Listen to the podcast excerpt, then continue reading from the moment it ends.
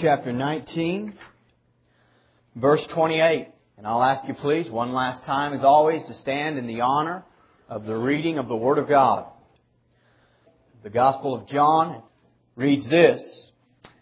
In this, after this, Jesus, knowing that all things were now accomplished, that the Scripture might be fulfilled, said, I thirst. Father, this morning we come to you, and our desire, Lord, is simply nothing but you. God, that you would have your way this morning. Lord, my heart is thrilled when we worship you together, and, and Lord, you know my heart, Father. You see that. Uh, Lord, I, am thankful for your presence here this morning. Lord, I ask that you would uh, touch me this morning to um, preach your word, God, as your messenger, to reveal uh, again this week, God, the depth of your love for us and your desire for us, Lord, and all that you are willing to go through for us. I pray, Lord, this morning our hearts will be moved with gratitude for who you are. And Lord, that is our heart, Lord, that you alone would be glorified not only in this church, but in this city, in this country, Lord. May we be a people, Father, that spark a fire in our community, Lord. Father, this morning, have your way with us. We ask it in Jesus' name. Amen. You may be seated.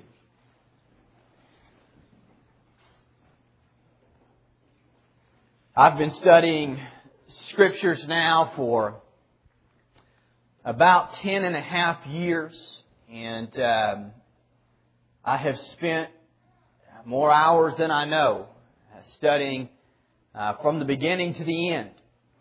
And I must admit that even after ten and a half years, Scripture never ceases to amaze me. I am still as fascinated today with my Savior as I was the first day I met Him. Uh, I am still in awe and amazed at His grace. It never gets old to me. It's, uh, I really do. I've heard of, of, of, the new wearing off, but I must confess that after ten and a half years, I'm just as excited today about my relationship with Christ as I was ten and a half years ago. And this morning, as I was studying this particular passage, this thought that the one who was there, the Bible tells us in John chapter 1, in the beginning was the Word, and the Word was with God, and the Word was God. And it tells us that by Him all things were made, and without Him nothing was made that was made. Jesus, who became flesh and dwelt amongst us, was in the beginning. All things were made by Him, and without Him nothing was made that was made. And I thought about that, and, and as I just studied this particular passage, this thought occurred to me that the one who had the power to speak everything into existence, the same one who at his word caused the winds to cease and the storm to die down, it's an amazing thought. It wasn't though he spoke and as time progressed, everything finally cleared out and it looked as if God had answered his prayer. He spoke and immediately the winds obeyed him. How do the winds obey his voice? I don't know. I just simply know they do. How did he speak and create this world? I don't know. I just know that he did. But the thought that not only would he subject himself to the, to, to being clothed in flesh, but we see him here thirsting. The thought that the maker of heaven and earth, his lips were parched, his tongue was dry. It's just an amazing thought to me. That one with this omnipotent power, one with this ability to do anything that he pleased, finds himself thirsty here. The cross thus far has had almost all of the prophecies spoken about it come to pass. The prophetic foreview of what would take place at this event is staggering, and as I share much of it today, I must confess that I do find it stunning to me the fools who will dismiss the Word of God as fairy tales, as books of men, when we see the reality of the finger of God in all of it. Plainly told centuries before all this come to pass. In Psalm 41 we learn that he would be betrayed by a familiar friend. In Psalm verse, chapter 31 and verse 11, we learn that he would be forsaken by his own disciples as they were offended at him. In Psalm 35, that he would be falsely accused. In Isaiah chapter 53, that he would be silent before his accusers. That he would be proven guiltless in verse 9 of the same chapter. And that he would be numbered with transgressors also in Isaiah 53. That he would be crucified in Psalm 22 verse 16 in Psalm 109, we're told that he would be mocked by the spectators, that he would be taunted of his non-deliverance in Psalm chapter 22. And in Psalm 22 and 18, we're told that his garments would be gambled for. We're told that he would pray for his enemies in Isaiah 53, that he would be forsaken by God in Psalm 22, and in Psalm 69, that he would thirst. Is amazing. If God wanted us to know what would take place that we might identify His Son, He has gone out of His way. He has given us every reason to know this is Him. He has told us hundreds upon hundreds of prophecies saying this is what will take place with the Savior. And we see in a marvelous perfection way each and every one come to pass exactly. Not sort of like, not possibly this is what the scripture was referencing, but exactly as God had told us centuries before. It's amazing to me the accuracy of the scriptures.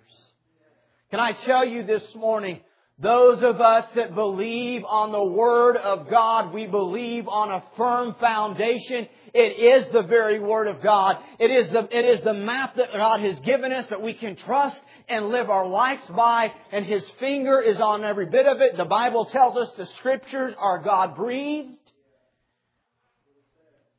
And in Psalm 69, we saw that He would thirst. We also see this morning Christ in His humanity.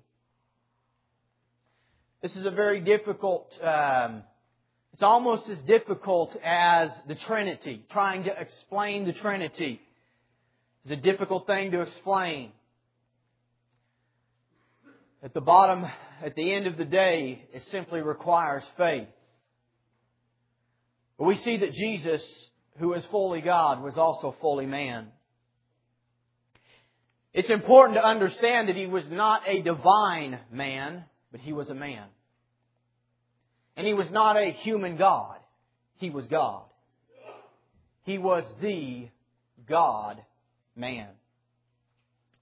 When Jesus took on the form of an infant and came into this world to be born of a virgin, he did not cease to be all that he was previously. But he took upon himself something that he had not before. And that is perfect humanity. He was both God and man. This is important as we'll see at the end of our study this morning. He had to be God, but he also had to be man. That he might identify with us in the prophecies before his coming. Sometimes he was represented as divine, and other times he was represented as human. We see the divine side of the Savior in Isaiah chapter 4 when he was called the branch of the Lord. He was the wonderful counselor, the mighty God, the Father of ages, the Prince of Peace in Isaiah chapter 9 and verse 6. He was the ruler in Israel whose goings forth had been from the days of eternity in Micah chapter 5. Yet on the other hand, we see that he was the woman's seed in Genesis chapter 3, that he was a prophet likened unto Moses, that he would be of the descendants of David, that he was Jehovah's servant, that he was a man of sorrows. And in the New Testament, we see both his divine nature and his nature as man in perfect harmony. In the New Testament here on earth, Jesus gave full proof of his deity. He spoke with divine wisdom. He acted in divine holiness. He exhibited divine power. He also displayed divine love. He read men's minds. He moved their hearts. All of nature was subject to him as we already discussed. He caused the winds to cease and the storm to be calm. He made diseases flee. He made the devil leave him. Dead were raised to life.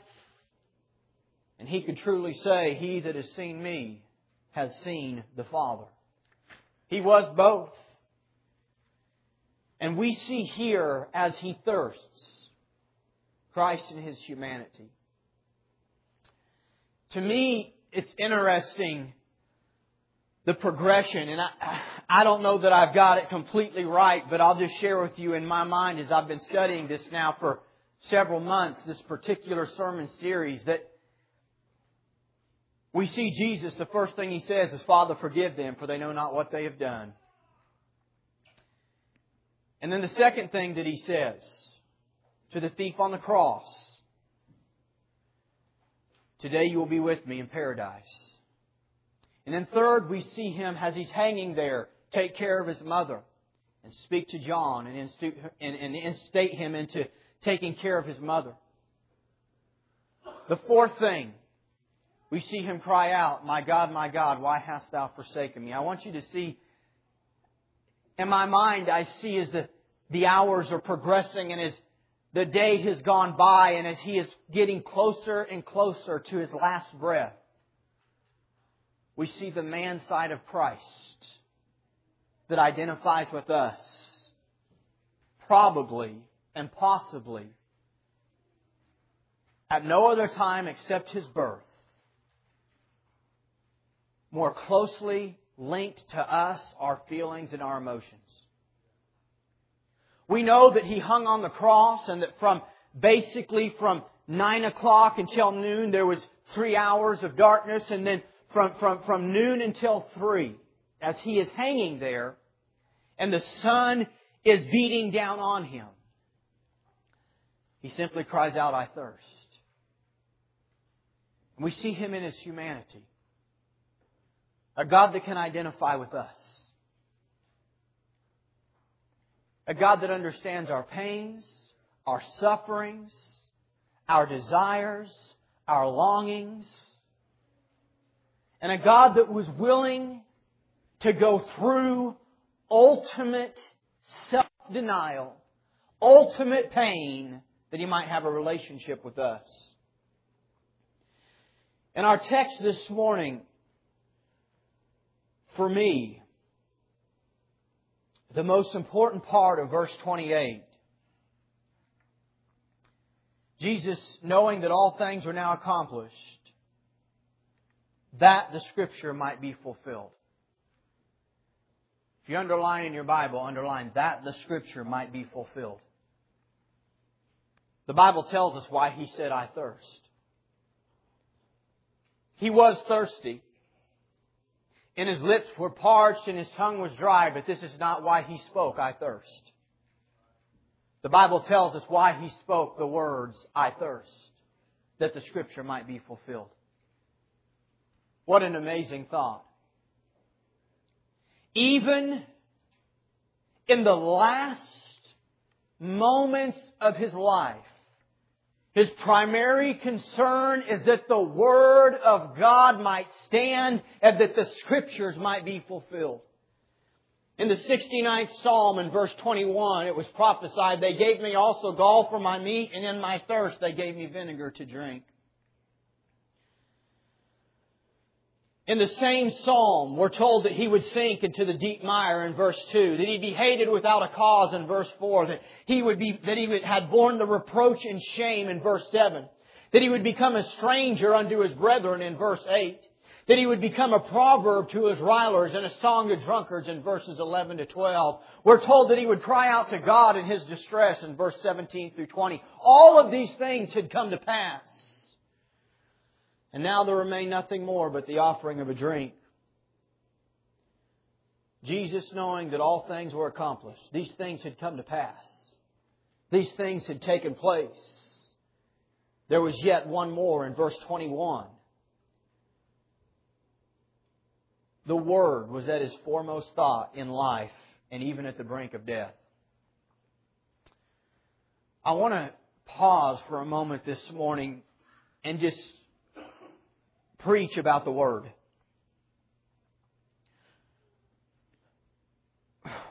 If there's one area that the church bluffs in better than any other area, it is our care and our stance for the Word of God. There's few things that will cause a Christian to stand up and fight, if you will, like an argument against the Bible. But there's almost nothing that can get the Christian to pick it up and read it. We bluff. Dr. David Jeremiah, in his study on pastors, found an incredibly embarrassing statistic about our nation. And that being that seven out of ten pastors do not read the Bible except in sermon preparation. That's embarrassing. But I know this. If that is the statistic among pastors, it is certainly worse amongst non pastors. Now, this morning, I want us to stop and think together about our text. In his last dying breath, Jesus' mind is on Psalm chapter 69. Now, he was thirsty. And he was going to die. But yet he spoke out, I thirst, that the scriptures might be fulfilled. Jesus stood on the Word of God. He was the Word of God made flesh. His life was about the Word of God, and in his death, his thoughts were about the Word of God. There is, it, there, there is no way this morning, in a few short moments, that I can properly paint the picture for you of how important the Word of God is to us. Because ultimately, it's the only thing that we have. You know, I'm going to get some things wrong sometimes. So are you. So is the preacher on television. So is the preacher on the radio. We cannot simply trust everything that, we're, that we hear. You need to be in the Word of God. You need to know what the Word of God says. It is here and here alone that we find the words of life. And we need to place a supreme importance on knowing the Word and being in the Word. Can I tell you personally that in my life I have found that when there, there's two things in my life I've found that when I seem to, to be doing a poor job at, the rest of my life seems to be not so well either. I'm more stressed out. I'm finding that I'm worrying a whole lot more. I have a whole lot less trust. And those two things are when I am not reading and praying. And it is amazing to me that while I might be struggling, for example, with a financial problem, and, and, and, and this thing seems to consume my day and my time, and I'm thinking, God, how are you going to meet this need? How are you going to take care of this? What's going to happen if, if, if, if, if? What if this? What if that? That I can open up the Word of God, and as I read the Word of God, I might not be reading anything about finances, but I am reading about a faithful God who has always been there for those whom He loves. And as I'm reading and I'm seeing how God has taken care of them in the past, and I'm reminded of how He's taken taking care of me, all of a sudden my worries and my fears and my doubts seem to fade into the background as I'm reminded that my God is God. He is the King of all kings. He is with me and He has never forsaken me. There is something healthy about simply getting into the Word. If you as a child of God would learn how to make getting into the Word, just five minutes of your day would change your life every day. And then maybe 10, then maybe 15, you'll find you have a hard time putting it down. We must take supreme importance on the Word. It is the way that God has chosen from His realm of heaven from the realm of what is invisible. It is the way He has chosen to reveal Himself to us. Through His Word. We need a return to the Word. We need people who will do more than simply cry about they're taking the Bible out of this or stand up for it's the Bible, it's the Bible, it's the Bible. Have you ever got one of those uh, emails that says if you really love God, go forward this, and it has something to do about whether you know the Bible, and then all of a sudden you decide, well, I guess I'm not going to love God today, and just not forward it. I mean, it's amazing the things we'll do to act like we stand for the Word of God, but we won't get into it. This morning I say that uh, not in a condescending way. I don't want to, I don't want to come across that way this morning, but I do want to lift up the importance of the Word of God. If Christians would learn to go there every time that things seem to fall apart instead of to the wrong advice and to the wrong people, it'd be amazing how much stronger they would stand. And like I said, a lot of people don't get into the Word because they think, well, I don't know, where am I going to find something that deals with this? Or it doesn't matter, just open it up. And you will see a God that loves you and that reveals Himself to you. Our Savior, breathing is one of his last breaths, his mind runs to the Word of God. It was his foremost thought, even at the brink of death. I ask this morning, is this holy book the final court of appeal with you? Are you really obeying it? Do you see it as simply a guidebook for the most part, if you follow it, it'll help you be a good person? Or do you see it as Christ did, who in his last moments of his life, that the Scripture might be fulfilled, speaks, I thirst. Concerned about obeying the Word of God. Is it really the final rule in your life? Most of us, myself included, most of us find it difficult to obey. But there is nothing more important as a Christian than learning to simply trust and obey God. His Word is not this just general list of things that you should learn as principles and kind of help guide your life. You need to obey the Word of God. And this morning, let me ask it in, in, in this, this way. When it comes down to making your decisions, whether they're business decisions, life decisions, who you're going to date decisions, what you're going to, how you're going to give decisions, what you're going to do with your time, when it comes down to making your decisions, is the Word of God the final authority in your life, or is it just one of many voices that you consider? It must be the final authority. God gives us His Word and He gives us His laws and He gives us His rules and He gives us His commandments to keep us safe. It is because He loves us. But friends, you must learn that even when you don't understand and even when it doesn't make sense to you, you must obey God. You must know His Word. You must obey it. Child of God, this morning, if you would say of your own life and of your own heart that it seems like one day you're wanting to serve God, and then the, the other day you're wanting to go this direction, and you're pulled this way, and you're pulled that way, and, and you feel like there's two parts of you, and it's just this battle that never ends. I want to ask you two questions. And I'll bet you'll find the answer to your problem is in your commitment to the Word of God. Question number one when you're going the wrong direction and when you're feeling pulled in the wrong way, how much time are you really spending in the Word of God each day?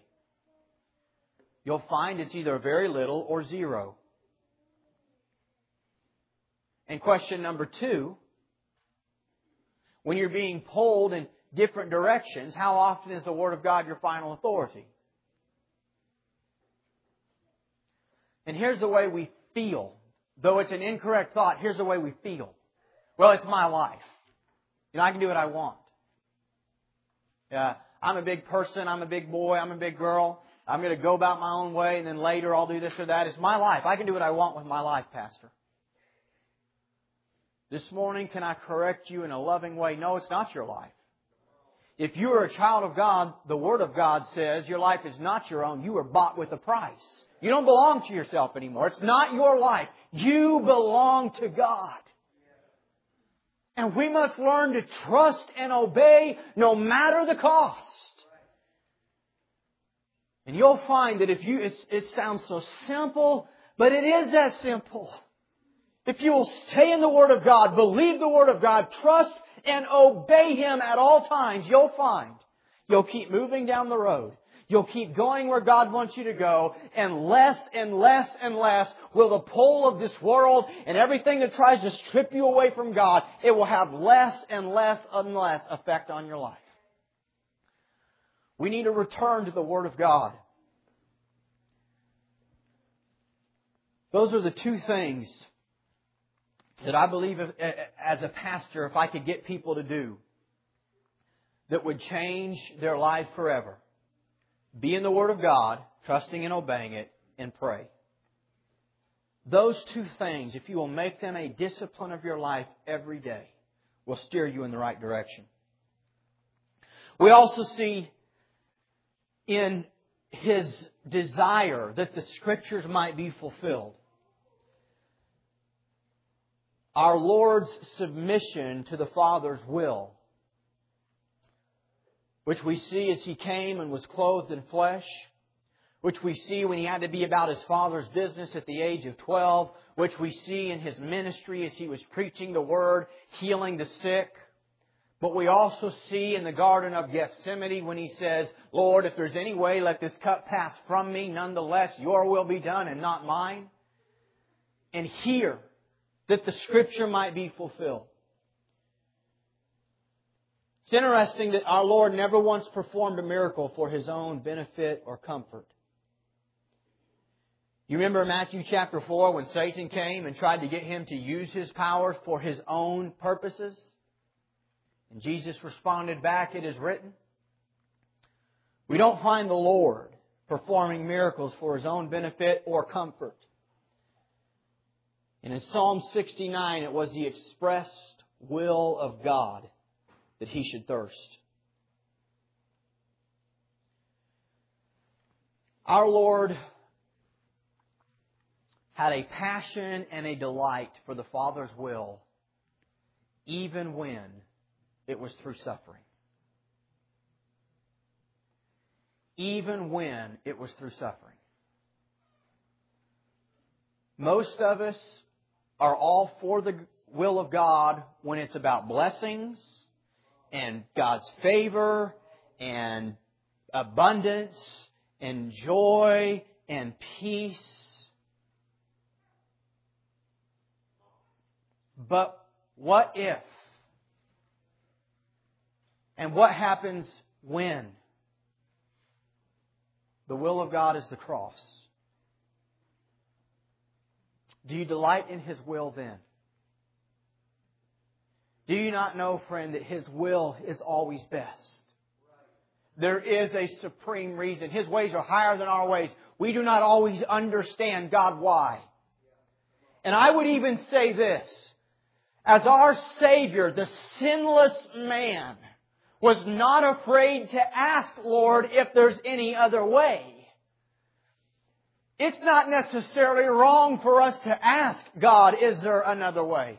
But we must be willing to accept the will of the Father and trust Him that, Lord, as I follow you through the pain and through the suffering and through the difficulty and through the stage in my life, as I follow you and I'm faithful to you and I take each step as you have asked me to take, you, God, you will make a way. You will take care of it because your ways are higher than my ways.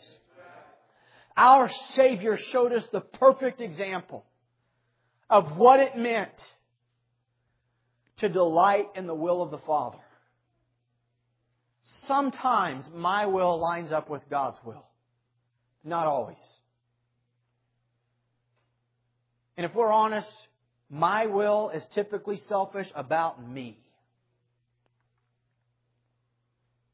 And I thank God that God does bless. I have been blessed beyond measure in ten and a half years of knowing Him.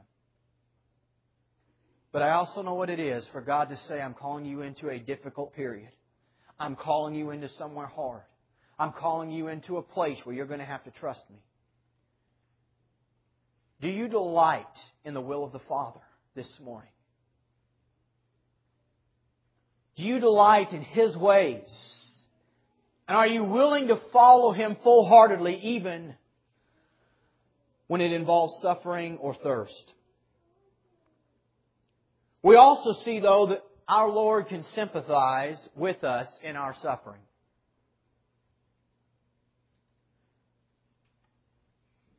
The question, why should suffering be necessary in a world that is governed by God? It's a very, very difficult question to answer. After searching the world over, even here in the most prosperous country of the world, to all the other nations, to some of the poorest nations in the world like Moldova and Haiti, one thing we can see constant is that there is suffering and pain everywhere. And it can cause one to ask, does God not see? Does God not see the pain that I'm going through? Does God not hear our cries? It's a very, very, very difficult question, but it is a real one. That in one form or another, we have all wondered at certain times in our lives, as we have been through difficult times, God, do you not hear? Some of us have been through tragic and terrible circumstances in our life. And we have said, where was God then? This morning, I don't have the time, nor is it the topic of our sermon, to search the depths of that answer. But what I can tell you is that in some ways the cross provides sufficient enough response. It does not completely answer the question concerning suffering. But what we do see is this is that our God was willing to go through it too. And he was touched by it. And he does see it. And he does hear it. And he does feel it. We really need to look no further than the cross to see he knows.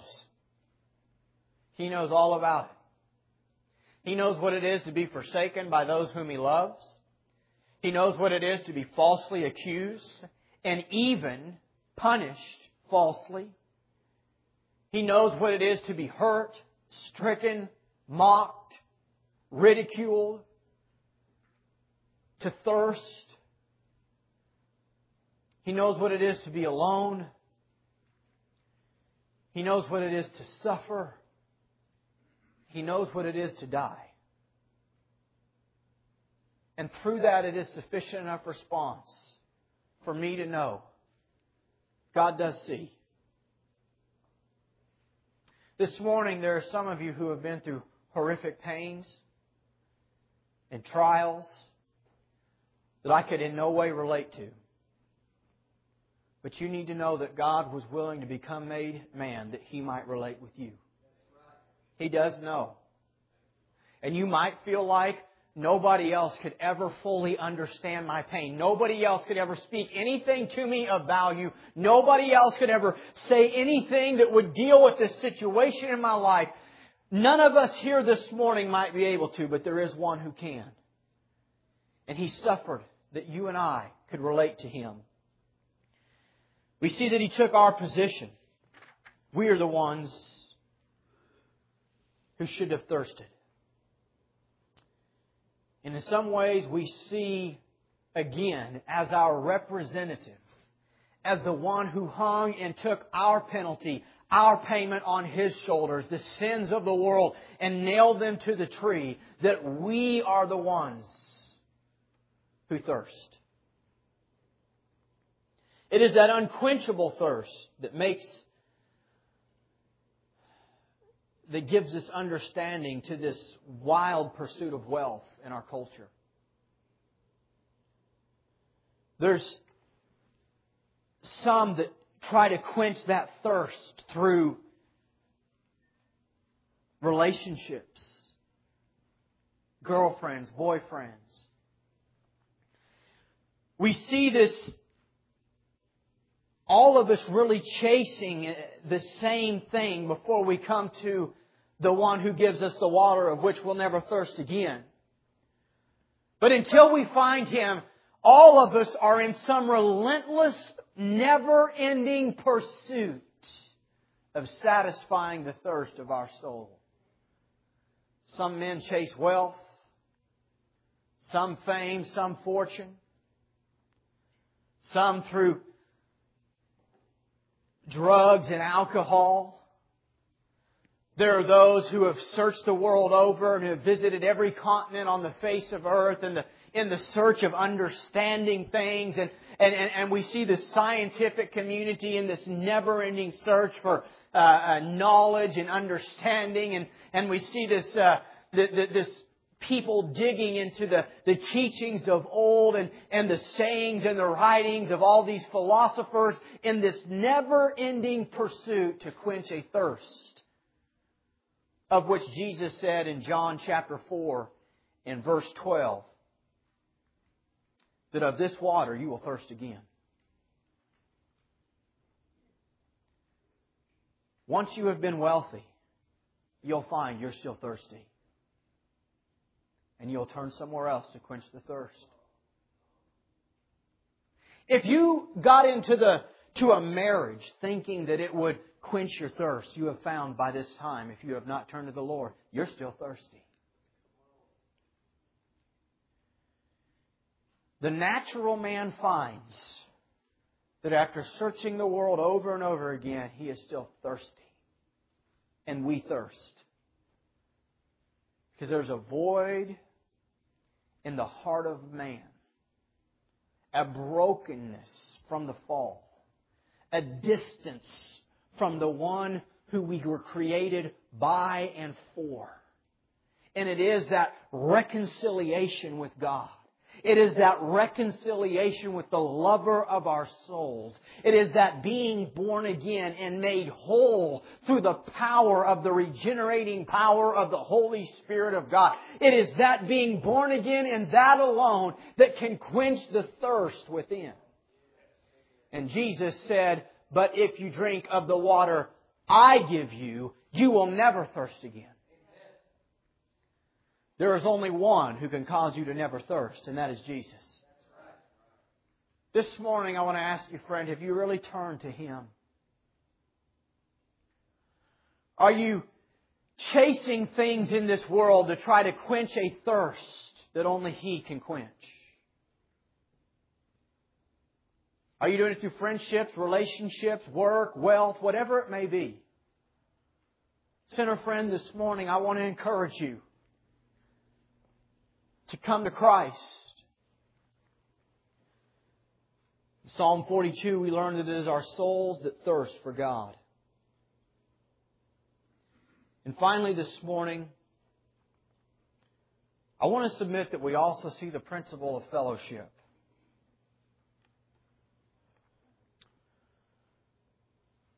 In the Word of God, we see the idea of thirsting, especially in John chapter 4, as a spiritual principle. In Psalm 42, as the deer panteth for the water, O Lord, so my soul panteth after thee. And then in verse 2 of the same psalm, we're told, My soul thirsts for God, the living God. Thirst is more than the longing for water. It is a spiritual need. And in John chapter 4, Jesus says in verse 34, My food is to do the will of him who sent me and to finish his work. Can I tell you in a, in a nutshell the reason God sent his son was that you and I might be reconciled to God. That's the reason. That He could have a relationship with us. While it is necessary to trust and obey because our minds do not understand the things of God, God desires more than a master and slave relationship. And there are some of you here this morning who have not fully surrendered to God. You have not given your all. You have not turned to Him with all of your heart, all of your mind, and all of your soul because somewhere deep inside you think it's about a master and slave relationship. But God desires to have an intimate personal relationship with you. He loves you beyond what you and I can even understand love is. With a perfect, unchanging, and undying love. And His ultimate reason for coming, the ultimate reason was simply so that we could have a relationship with Him. It's an amazing thought. This is what heaven will be. There will be an end to these troubles. There will be. And there will be no more suffering, and there will be no more pain. And as they talked this morning in Sunday school, even the subconscious parts of us that are unclean, and the, all of us, we will be made whole, and we will be completely whole, and we will love Him perfectly, and we will be in a relationship with Him. This is why He came.